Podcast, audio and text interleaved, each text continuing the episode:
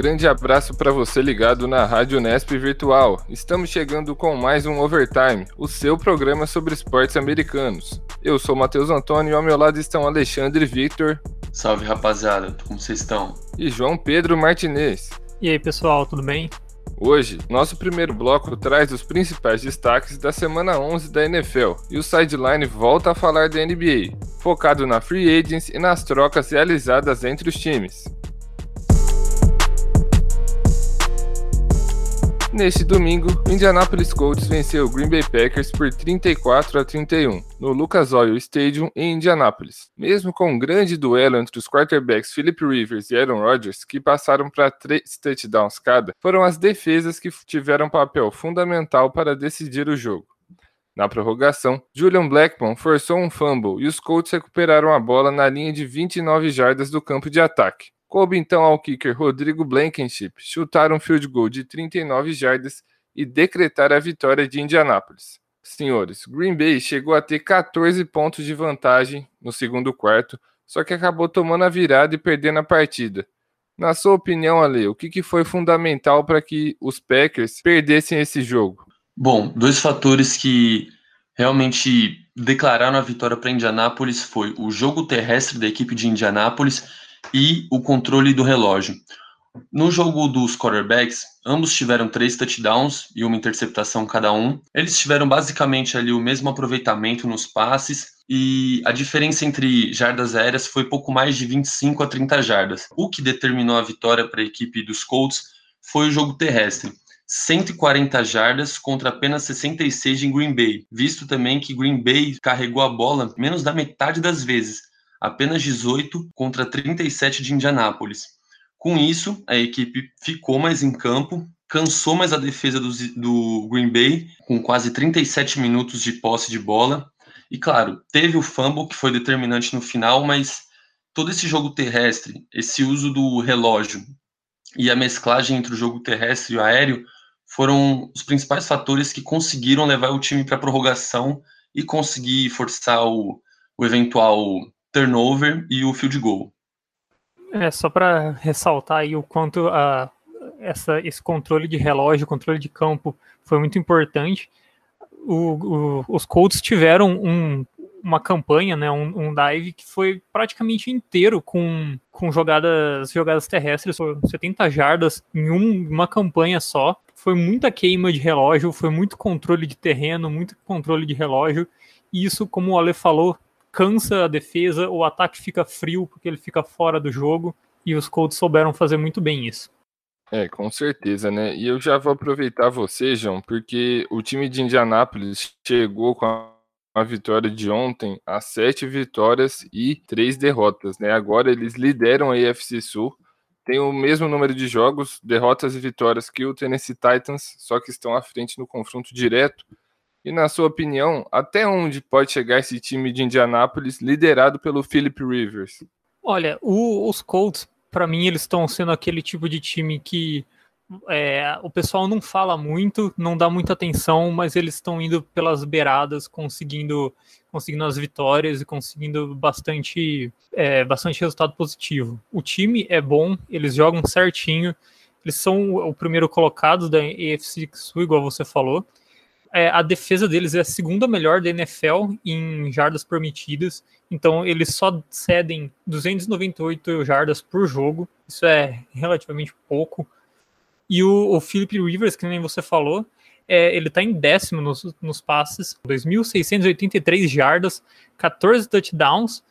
Então, assim, é um time que sabe jogar, é um time bom, tem bons nomes, pode chegar bem longe e surpreender bastante gente, viu? Sem dúvida. E na próxima rodada, né, na semana 12, os Colts vão enfrentar os Titans, então é um confronto direto aí pela AFC Sul. No M&T Bank Stadium, em Baltimore, os Ravens perderam para os Titans por 30-24. O time de Lamar Jackson chega à segunda derrota consecutiva na temporada e estaria fora dos playoffs caso a temporada acabasse hoje. Os Titans, por sua vez, estão mais vivos do que nunca. Como a gente já citou aqui, eles são vice-líderes da AFC Sul, com o mesmo número de vitórias dos Colts, perdendo apenas no confronto direto. João, para você, já passou da hora de ligar o sinal de alerta lá em Baltimore? Olha, eu acho que sim. A gente já viu a qualidade e a capacidade do time. Eles estão tendo jogos bem abaixo da média, bem abaixo do que era esperado para eles. O Lamar Jackson teve 17 de 29 passes certos nesse jogo. Teve um touchdown só e uma interceptação. Óbvio, interceptações acontecem, mas mesmo assim mostra como ele estava sendo pressionado. Não estava num bom dia. E o time não jogou mal, sabe? O time não é um time ruim, o time ficou na frente boa parte do jogo. A defesa também forçou uma interceptação do Tannehill. Eles conseguiram voltar com um three and out também, e na sequência o Lamar Jackson mandou uma bomba pro Mark Drill marcar o touchdown. Mas aí eles começaram a ter alguns erros, permitindo o empate depois.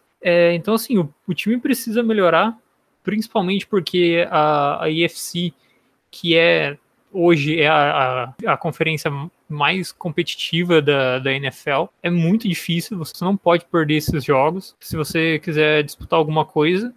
E a própria divisão que eles estão é muito difícil, né? Tem os Steelers, que estão invictos, 10-0, e o Cleveland, que está 7-3. Então é um sinal de alerta, sim, para os Ravens. Tem o Browns, que está jogando bem, né? Mesmo sem o Del Beckham Jr., o time parece que está se acertando. E já vou aproveitar esse gancho do João aqui, Ale. Os Ravens vão jogar contra os Steelers na quinta, né? É o Thanksgiving, um dia muito especial lá nos Estados Unidos, e para a NFL também, 3 jogos. Programação diária de jogos da NFL. Na sua opinião, o time do Lamar Jackson joga a vida nessa quinta-feira? Com certeza. Assim, claro que a gente poderia falar isso no sentido de conquistar a moral dos jogadores, a confiança, mas literalmente eles não têm mais tempo a perder na divisão com 10-0 dos Steelers. Se eles forem para 11, óbvio, eles ficam automaticamente inalcançáveis na divisão. O Cleveland Browns, por ser o Cleveland, e claro, ter os seus desfalques, ter as suas complicações, principalmente na defesa, eu acho que ainda vai entregar alguns jogos, assim como o Ravens, se continuar jogando desse jeito. E com a defesa dos Steelers, com esse ataque jogando tão bem com o Big Ben, uma sintonia muito boa entre os seus recebedores e os seus running backs, é bom ganhar esse jogo se quer conquistar uma vaga nos playoffs. E até porque a conferência tem o Miami Dolphins, tem também o Las Vegas Raiders, que estão aí, né, despontando como candidatos à vaga nos playoffs.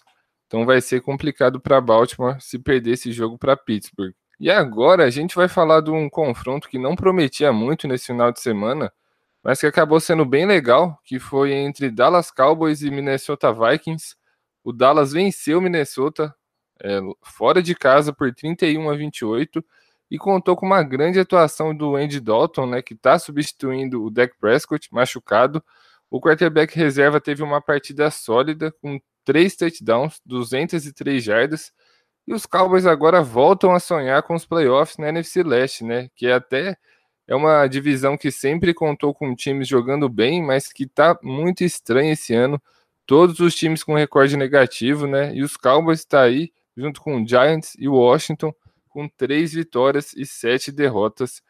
E eu quero começar com você agora, Lê. Além da boa atuação do Andy Dalton, o Ezekiel Elliott também teve uma partida excelente e foi fundamental para a vitória dos Cowboys, né? Sim.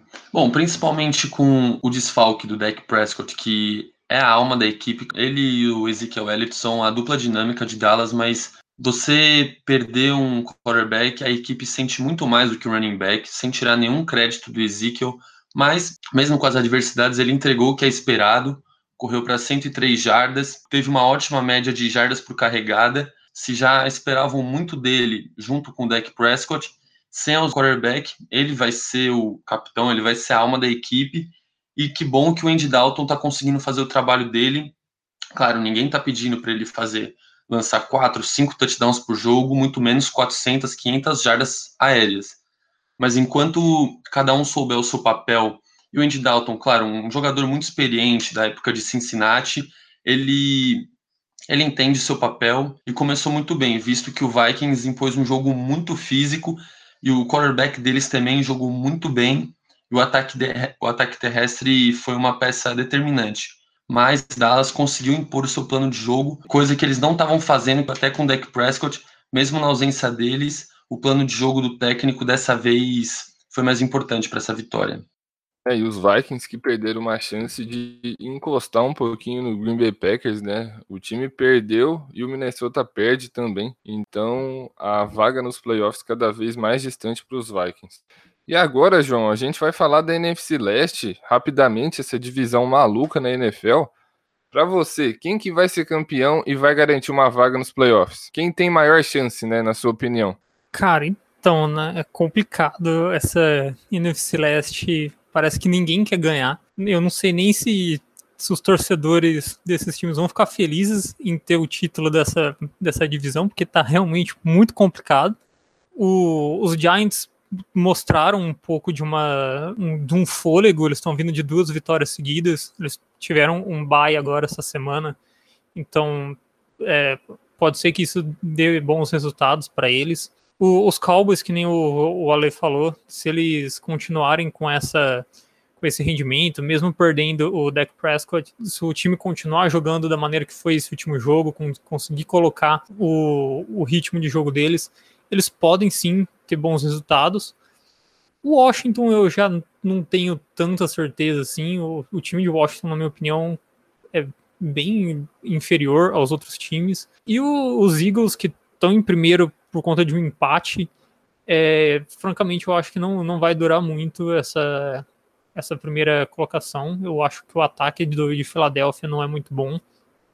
Então, se eu tivesse que colocar alguém, eu colocaria ou o Dallas ou os Giants como os campeões da divisão da NFC Leste.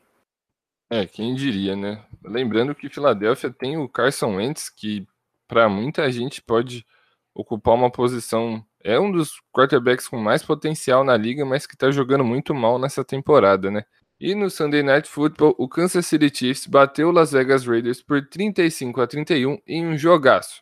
Derek Carr teve um ótimo jogo. O quarterback dos Raiders passou para 3 touchdowns e 275 jardas. No último período, ele conduziu uma boa campanha e deixou Las Vegas vencendo por 31-24 a menos de 2 minutos do final. Os Chiefs, porém, ainda tinham Patrick Mahomes. O quarterback MVP do Super Bowl fez um drive impecável e virou mais um jogo para Kansas City nos minutos finais. Ale, não tem nem pergunta, não tem nada aqui no roteiro. Patrick Mahomes, né? Acho que não precisa falar mais nada depois do que ele fez ontem. Mais um grande jogo na carreira dele. Ah, sensacional. Frio e calculista. Essa foi uma vitória que mostrou realmente a genialidade nos momentos finais do Mahomes. Ele não fez um jogo ali... A Lamar Holmes, desde que ele entrou na liga, foram 2 touchdowns, uma interceptação, mas ele conseguiu estabelecer o jogo terrestre quando ele viu que estavam tendo sequências de three and outs, então colocou o jogo terrestre para queimar um pouco mais de relógio enquanto tinha a liderança, mas no momento final teve a calma suficiente para liderar o drive final. O Travis Kelce mostrando que é o melhor jogador, na minha opinião, na posição. Ele foi bem marcado, sim, durante a partida, mas no final, o mismatch ali, principalmente de tamanho, que Las Vegas, para mim, cometeu um erro de não dobrar a marcação em certos momentos. Claro, algumas vezes marcar em zona, você não consegue dobrar pela quantidade de recebedores que avançam nas pontas. Mas a diferença de tamanho ali foi crucial para ganhar primeiras descidas no jogo, não somente a do touchdown, mas durante o jogo. É uma derrota que deixa o Las Vegas Raiders, para mim, ainda de cabeça erguida, porque jogou bem, fez um jogo muito parelho, é a equipe que está dando mais trabalho para a franquia do Chiefs nessa temporada, e eu estou curioso para ver se essa equipe consegue mostrar esse nível de jogo nos playoffs. O Ale já deixou a bola quicando para você, João. Os Raiders, apesar da derrota, jogaram muito, né? Como o Ale falou, pode sair de cabeça erguida, eles ainda estão vivos na briga pelos playoffs lá da AFC. É, e só lembrando que os Raiders foram o time que tirou uma vitória dos Chiefs, né? Os Chiefs estão 9-1 e essa derrota que eles tiveram foi justamente contra os Raiders, acho que na semana 5, se eu não me engano. Então, eles estão muito na briga, eles têm muita chance, com chances reais. O time também, ele tá, se eu não me engano, hoje ele tá classificado, se fosse hoje ele estaria classificado para os playoffs. Então, assim, o time é bom, o time tem bons nomes, também estou bastante ansioso para ver o que eles vão conseguir fazer nos playoffs. É, e só para confirmar a sua informação, João, os Raiders estariam classificados sim para os playoffs neste momento, com a 7ª campanha para enfrentar o Kansas City Chiefs. E a gente encerra, como sempre, a nossa análise com o jogo da segunda-feira, o Monday Night Football, que dessa vez aconteceu entre Tampa Bay Buccaneers e Los Angeles Rams. E, João, o que dá para falar desse jogo? No Monday Night dessa semana, os Buccaneers enfrentaram os Rams, mas não deu para a equipe do Tom Brady. Os Rams venceram o jogo por 27-24. Foi mais um jogo em que o Brady foi mal. Ele não conseguiu render, acertou só 26 dos 48 passes que ele tentou. Teve 2 interceptações que não deveriam ter acontecido. Foram umas chamadas bem estranhas, dava para buscar uma outra alternativa, e ele teve 2 touchdowns. E o arremesso mais longo dele no jogo foi para 15 jardas só, é muito pouco comparado ao que ele já fez. Muitos méritos para a equipe dos Rams, apesar do Jared Goff também ter tido 2 interceptações. Ele jogou melhor que o Tom Brady, acertou 39 dos 51 passes que ele tentou, 376 jardas aéreas, 3 touchdowns, e na verdade o ataque inteiro dos Rams foi muito superior. E não deu muita chance para a grande defesa dos Bucks, aí, que a gente sempre elogiou bastante. O Robert Woods teve 12 recepções, 130 jardas e um touchdown. O Cooper Kupp, 11 recepções, 145 jardas.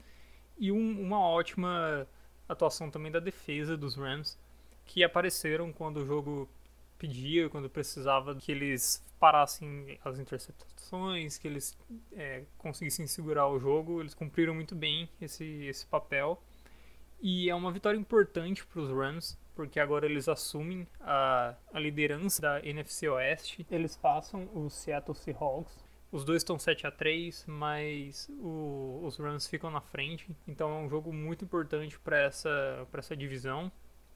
E foi um jogo histórico também.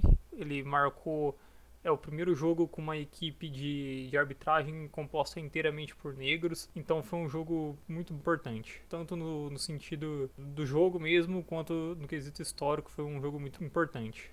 Bom, só para passar os resultados então dessa semana 11, na quinta-feira o Seattle Seahawks teve uma vitória importantíssima contra o Cardinals, 28-21. Já no domingo, Cleveland Browns venceu o Philadelphia Eagles por 22-17. New Orleans Saints, sem Drew Brees, não teve dificuldade para vencer os Falcons, 24-9. O Washington Football Team venceu o Cincinnati Bengals por 20-9. É destaque negativo para a lesão do Joe Burrow, o quarterback calouro já está fora da temporada. Carolina Panthers venceu o Detroit Lions, 20-0. Os Steelers, que estão muito bem, obrigado, venceram o Jacksonville Jaguars por 27-3, 10 vitórias, nenhuma derrota na temporada. Tennessee Titans, 30-24 nos Ravens.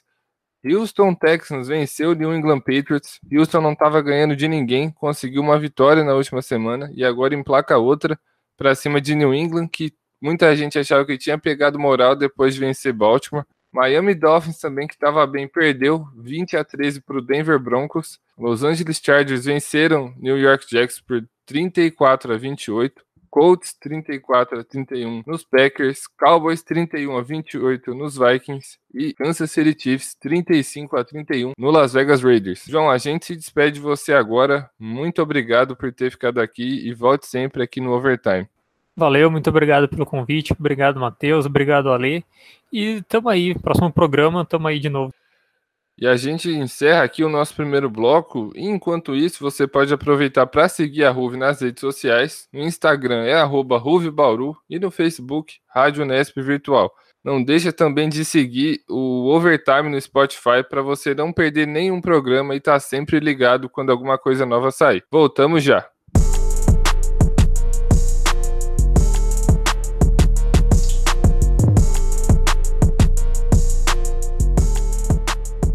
Estamos de volta e é hora de Sideline.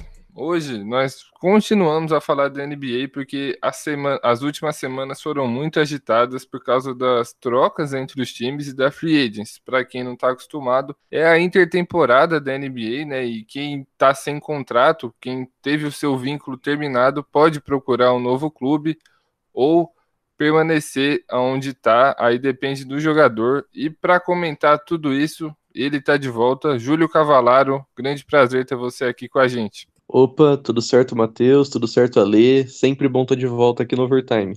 É isso aí. E a gente também tem muita troca boa, muita especulação para a gente debater. Só que primeiro eu quero saber dos nossos comentaristas aqui.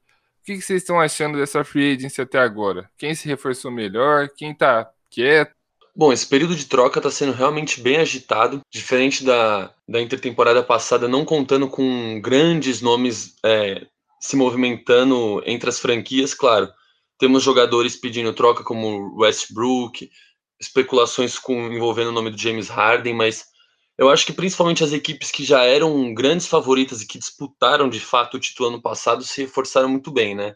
Principalmente o Lakers, com Dennis Schroeder, Mark Gasol, Montrezl Harrell, são jogadores, claro, da rotação, raramente eles vão ser usados ali em algum momento de titular, mas jogadores que impactam muito com a minutagem em quadra e que já são jogadores bem rodados e têm experiência na liga e todo mundo sabe o que eles podem entregar.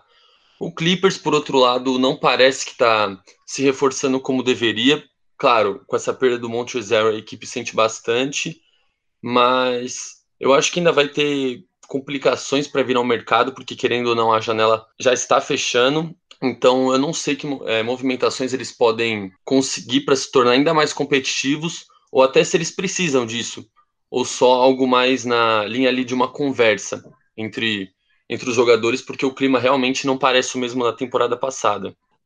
Eu penso bem nessa linha do Ale aí. Eu acho até que o Clippers ganhou um reforço com a saída do Harrell para a chegada do Ibaka, que estava no Toronto Raptors. Para mim, o Ibaka é um jogador mais completo do que o Harrell, tanto no ataque quanto na defesa. E tem um grande potencial que eu acredito que o Ibaka ainda não atingiu o ápice dele na liga. Eu acho que ele ainda tem muito a entregar. Então, o Clippers, para mim, ganha muito com a chegada do Ibaka. O Lakers, igual o Ale comentou para mim, se reforçou muito bem, o pessoal tá doidinho aí atrás de títulos e resolveu formar uma nova panela em LA, então você tem o Gasol, você tem o Harrell, você tem o KCP renovando por 40 milhões em 3 anos, Dennis Schroeder foi para lá, eu gostei até dos reforços do Phoenix Suns, achei que foram reforços pontuais, assim, que podem ajudar bem o time. E, para mim, quem melhor se reforçou nessa temporada foi o Atlanta Hawks. É difícil prever aonde o time vai chegar. É difícil a gente ter uma noção de onde esse time pode chegar, porque é um time muito novo. São jogadores muito novos e eles estão buscando agora essas peças mais velhas no mercado. Como foi o caso do Rajon Rondo, que assinou com eles. Mas o Atlanta Hawks está montando ali um time que pode ser interessante, pode fazer um pouco de barulho ali na Conferência Leste. Então, é um time para a gente ficar de olho. E quem ficou quieto, que eu esperava mais, foi o Dallas Mavericks. Eu esperava, sim, que eles fossem atrás de um jogador para formar ali um Big Three com Luka Doncic, Porzingis e mais alguém. Talvez um jogador, um pivôzão ali na 5, ou um armador para soltar um pouco mais a bola entre o Luka e o Porzingis, mas eles ficaram meio quietos no mercado, vão renovar com o Barea, que já é um veterano, então eu acho que o Mavericks, por enquanto, é quem mais está quieto nessa free agency. Eu queria saber de vocês, o Golden State Warriors estava sendo um time que muita gente achava que seria a principal ameaça para o Lakers nessa temporada 2020-2021 da NBA, só que infelizmente o Klay Thompson teve outra lesão séria e provavelmente vai perder toda a temporada de novo. Isso é realmente péssimo porque a liga ama o Klay Thompson, né? Um cara muito carismático do jeito dele, todo mundo queria ver ele de volta junto com o Curry, e para suprir a ausência dele, os Warriors trocaram pelo Kelly Oubre Jr., Vocês acham que foi uma boa jogada dos Warriors? Foi uma boa movimentação no mercado? Eu acredito que sim. O Kerry Obre, ele não é um jogador nem... Assim, com todo respeito, claro, ao atleta, mas ele não é um jogador tão bom quanto o Klay Thompson. Mas dentro do que tinha disponível no mercado, dentro das peças que poderiam mexer nesse Golden State, eu acho que foi sim uma boa troca, porque o Kelly Oubre, apesar dele ainda não ser um jogador tão firmado na liga, ele é um jogador muito novo. Então, eu não vejo ele sendo, por exemplo, um All-Star um dia, mas ele pode sim, com certeza, ser um bom jogador nessa rotação aí do Golden State, e quando o Klay voltar, ser um bom banco pro Klay Thompson. Só não dá pro torcedor do Warriors achar que chegou o novo Klay Thompson, que chegou o Salvador, porque o Kelly Oubre Jr. é um jogador um tanto limitado ainda. Bom, de fato, eles não estão recebendo com o Kelly Oubre Jr. um segundo Splash Brother, mas eu acho que com as aquisições recentes do Golden State Warriors, o Kelly Oubre chegou para realmente desempenhar um papel ali de um atleta que pode sim começar no quinteto titular, não pelo talento dele, claro, porque o Klay Thompson seria unanimidade na posição, mas pela rotatividade, lembrando que o Warriors também tem o Andrew Wiggins, que veio do Timberwolves, e o James Wiseman, que foi draftado agora. Eu penso que o Warriors sim tem uma equipe para ganhar 45 a 50 jogos, né? Lembrando que a temporada agora está com 10 jogos a menos, apenas 72 na temporada regular. Eu acho que sim, pode ser um time tranquilamente para chegar nos playoffs. Sonhar muito alto, assim, não sei, mas a gente pode também ver uma versão do Curry mais decisiva do que a gente já conheceu ele, porque agora, claro, não vai ter o Klay Thompson ali na outra posição de 3 pronto para arremessar junto, mas eu acho que todo esse tempo de recuperação, como o Klay Thompson teve antes de machucar, como o Curry teve, então eu acho que sim, ele está pronto para assumir ainda mais esse papel de liderança, e eu espero sim ver esse time do Warriors nos playoffs. O Ale trouxe a informação importante, né, sobre a temporada ter 10 jogos a menos, e só para título de informação, a temporada vai começar no dia 22 de dezembro de 2020, então uma intertemporada menor, principalmente para os times que estavam lá em Orlando na bolha. Então promete bastante essa nova temporada da NBA. Só para passar aqui sobre algumas trocas importantes, né? O Júlio citou, Chris Paul foi para o Suns, Drew Holiday chega no Bucks, na minha opinião pelo menos uma aquisição muito importante do time de Milwaukee, acho que ele era melhor que os dois armadores que estavam lá, vai agregar bastante. Fred VanVleet continua no Toronto Raptors, Kelly Oubre foi para o Warriors, o Gordon Hayward deixou, né, o Boston Celtics e acertou com o Charlotte Hornets, o contrato especulado de 4 anos, 120 milhões de dólares, então contrato máximo para o Hayward, que vai se juntar a LaMelo Ball e companhia lá em Charlotte. Então algumas dessas mudanças de time pelos jogadores aí nessa intertemporada, e agora a gente vai para a grande questão, que é a troca do James Harden. Não tem como, pelo jeito o último a sair apaga a luz lá em Houston, porque o Westbrook também quer sair, a gente já vai falar dele, mas primeiro, vocês acham que é possível James Harden nos Nets? Dado porque ele ainda não é free agent, e fontes aí, muita gente fala que, jornalistas falam, né, que Houston quer um cara do mesmo calibre que ele, não vai trocar ele por pique ou muita gente no time. Então vocês acham que é possível que ele vá para Brooklyn? É possível que ele vá para Brooklyn, porque aparentemente, ao que tudo indica, ele tá sim cavando essa saída dele, né? Ele tá pedindo para ser trocado, pedindo para sair. E Brooklyn surgiu como esse destino potencial, e algumas pessoas também falam em Philadelphia 76ers como um provável destino. Em Brooklyn, eu não vejo o James Harden sendo trocado por alguém do calibre dele, né? Que a gente tem lá o Kyrie Irving e o Kevin Durant. Os dois ainda não chegaram a jogar juntos em Brooklyn, o Irving e o Durant. Então não faz sentido para mim Brooklyn liberar eles para troca. Para mim seria uma coisa absurda, assim. E no Sixers, eu acho que o único jogador que o Sixers trocaria pelo Harden, nesse sentido de ser o mesmo calibre, de ser uma troca 1 por 1, seria o Ben Simmons. A questão é, vale a pena você trocar o cara que você investiu tanto, que você usou seu primeiro pick de um draft nele, que você tá tanto tentando fazer ele ser um jogador mais completo, um jogador melhor, para trazer o James Harden para o seu time, que por mais que seja assim, um atacante muito sólido e tá se tornando um bom defensor também, ele é aquele cara que a gente sabe que nos momentos mais decisivos ele tende a aumentar o número de erros dele, não tem boas histórias ali de relação no vestiário, ele teve um desentendimento com o Chris Paul, agora parece que ele e o Westbrook também não estão se dando muito bem, o PJ Tucker saiu ali de Houston bravo com o vestiário, bravo com a franquia. Então, até onde vale a pena você arriscar um elenco jovem que o Sixers está formando para colocar o James Harden lá dentro e correr o risco de transformar esse elenco numa bomba relógio, ou mandar ele para Brooklyn por alguém que ainda nem chegou a jogar lá, que no caso seria o Kyrie Irving ou o Kevin Durant. Então, eu acho sim possível que ele saia de Houston, e eu vejo o Nets como um provável destino para ele, formando esse Big Three na liga. Mas não vai ser tão fácil assim que nem os torcedores que querem contar com as habilidades de James Harden imaginam. Com certeza. E Ale, o Júlio falou do Big Three, seria um dos ataques mais letais da liga, assim, pelo menos em potencial. Porque o Kevin Durant dispensa comentários, James Harden também, os dois provavelmente vão estar entre os melhores jogadores ofensivos da história da NBA quando se aposentarem, e a gente tem o Kyrie Irving, que apesar de todos os problemas, extra-quadra e tudo que ele fez nas últimas temporadas, se ele tiver 80% focado, ele já pode causar um estrago muito grande.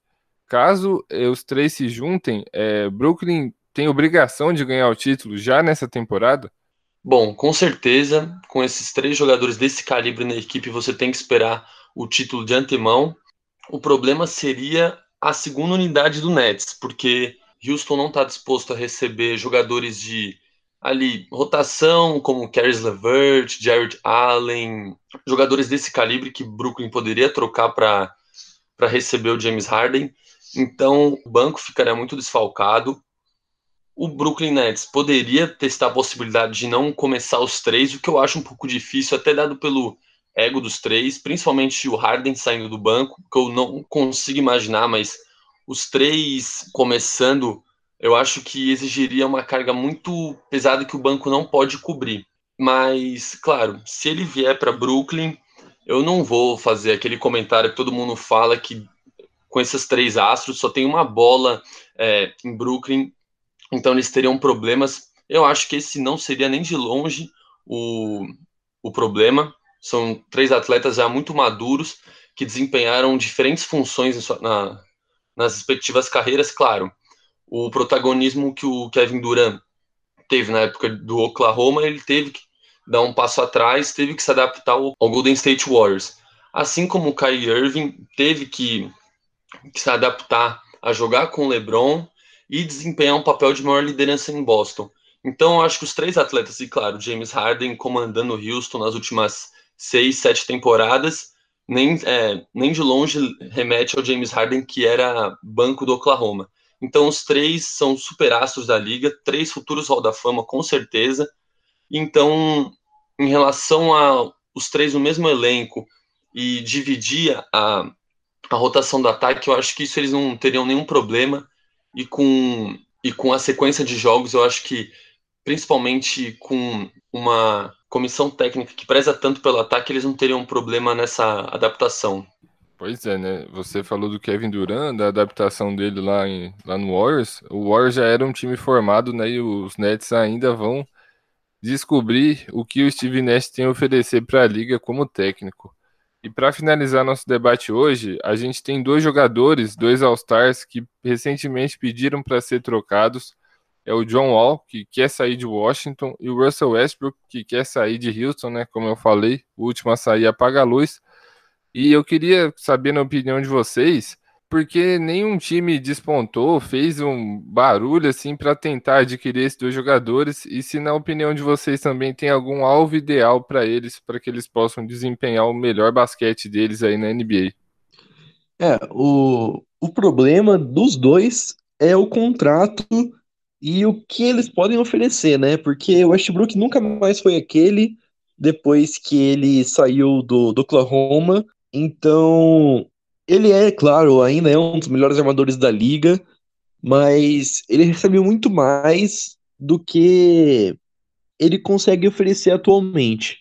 O pessoal até brinca falando que é o Westbrook, que ele só dá tijolada, que ele rouba rebote do próprio time para somar estatística, mas a verdade é essa, o Westbrook tem um contrato, se eu não me engano, de quase 40 milhões de dólares ainda, e isso aí é uma bomba. E do outro lado, o John Wall também tem um contrato desse maluco, só que o problema do John Wall é outro. O John Wall, ele nunca mostrou o potencial que ele poderia alcançar, porque quando ele estava na melhor fase da carreira dele, ele sofreu com lesões absurdas, assim, até trágico, porque ele estava se recuperando da lesão que ele sofreu, e aí na casa dele ele escorregou e quebrou o pé e perdeu mais uma temporada. Então fica essa incógnita, né? Ele vai voltar tão bem quanto ele parou?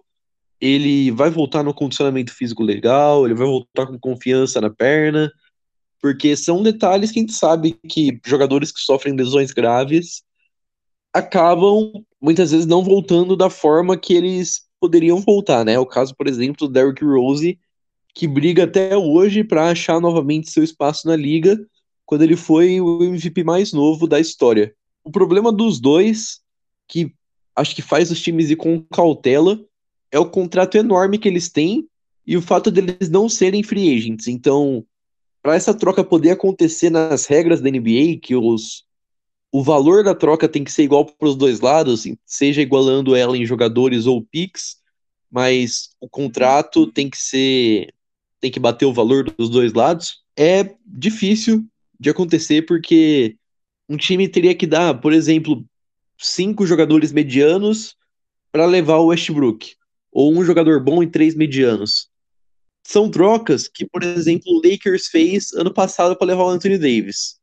Mas do Anthony Davis para o John Wall e para o Westbrook tem um patamarzinho de diferença. Então, acho que o que justifica eles estarem tentando sair e não ter tido essa resposta, esse interesse da liga, é isso. Bom, outro fator também, né, que a gente tem que levar em conta é a idade dos dois jogadores. O John Wall já acabou de completar 30 anos, e o Westbrook tem 32.